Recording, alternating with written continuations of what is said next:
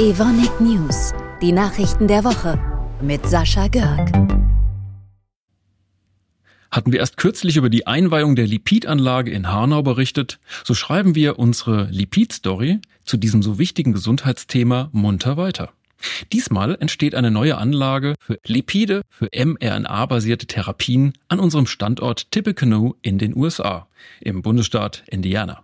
2025 soll die Produktion starten. 80 neue Arbeitsplätze werden dort entstehen.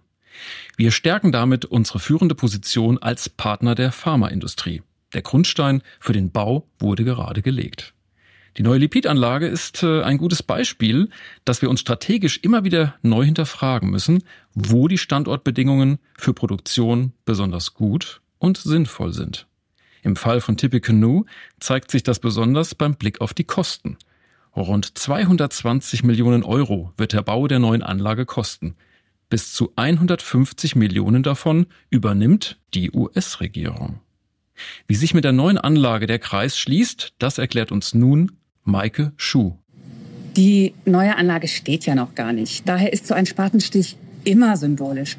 Aber wir haben ja in Tippecanoe im Bundesstaat Indiana bereits heute ein Werk. Und zwar ein echt großes. Und wir haben super Mitarbeiter, hier steht eine hervorragende Universität, Purdue, mit mehr als 40.000 Studenten. Und die ist vor allem bekannt für ihre Top-Ingenieure und für ihre Chemiker. Und wenn man das hier vor Ort sieht, diese ganze Technologie und wie die quasi zum Leben erweckt wird und diese Menge an hochqualifizierten, begeisterten Menschen, dann kriegt man echt ein Gefühl dafür, was hier passieren wird in ein paar Jahren. Und das ist schon toll. Und ich bin echt stolz auf die Truppe hier.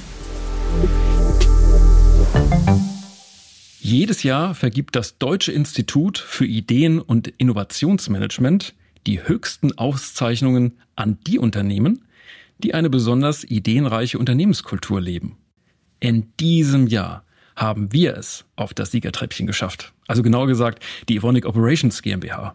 Herzlichen Glückwunsch für die Silbermedaille in der Kategorie Bestes Ideenmanagement. Eine Kollegin strahlte bei der Entgegennahme des Preises ganz besonders.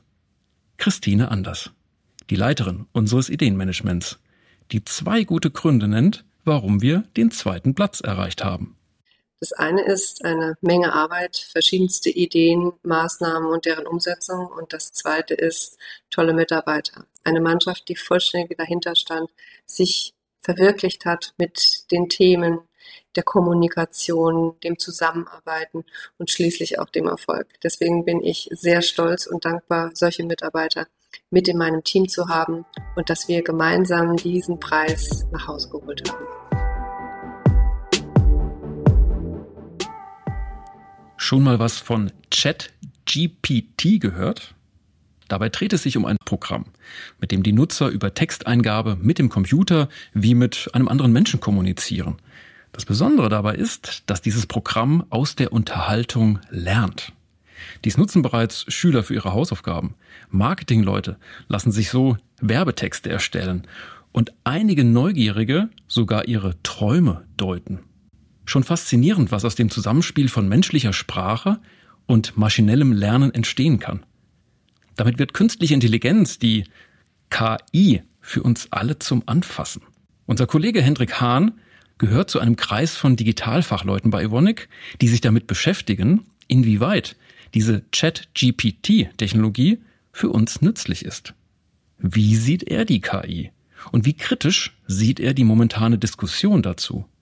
Gleichzeitig äh, ist es vielleicht auch ein gutes Beispiel dafür, dass wir gar nicht von künstlicher Intelligenz sprechen sollten, sondern von erweiterter Intelligenz, weil es hilft uns Menschen, nämlich bei der Bewältigung äh, der Dinge im Alltag und auch im Beruf. Und ich finde da momentan die Regulatorik-Diskussion wirklich schwierig. Dass wir jetzt anfangen, Dinge ähm, zu verbieten, ähm, nur weil wir nicht genau wissen, äh, was damit passieren kann. Im Endeffekt müssen wir Menschen regulieren und deren Verhalten und nicht Technologie. Das ist meine Überzeugung.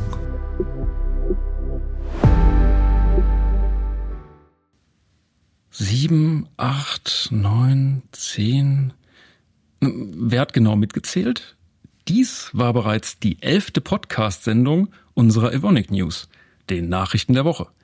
Das bisherige Feedback zu diesem neuen Informationskanal ist durchweg positiv. Das freut nicht nur mich, sondern unser gesamtes Redaktionsteam. Herzlichen Dank. Insbesondere an all diejenigen in unserem Konzern, die Woche für Woche für spannende und erwähnenswerte News sorgen. Weiter so. Aber halt, jetzt ist erstmal Zeit zum ah, Durchatmen, Spazieren gehen und natürlich Eier suchen. Wir machen eine Woche Pause. Frohe Ostern und bis zum übernächsten Mittwoch. Wir hören uns.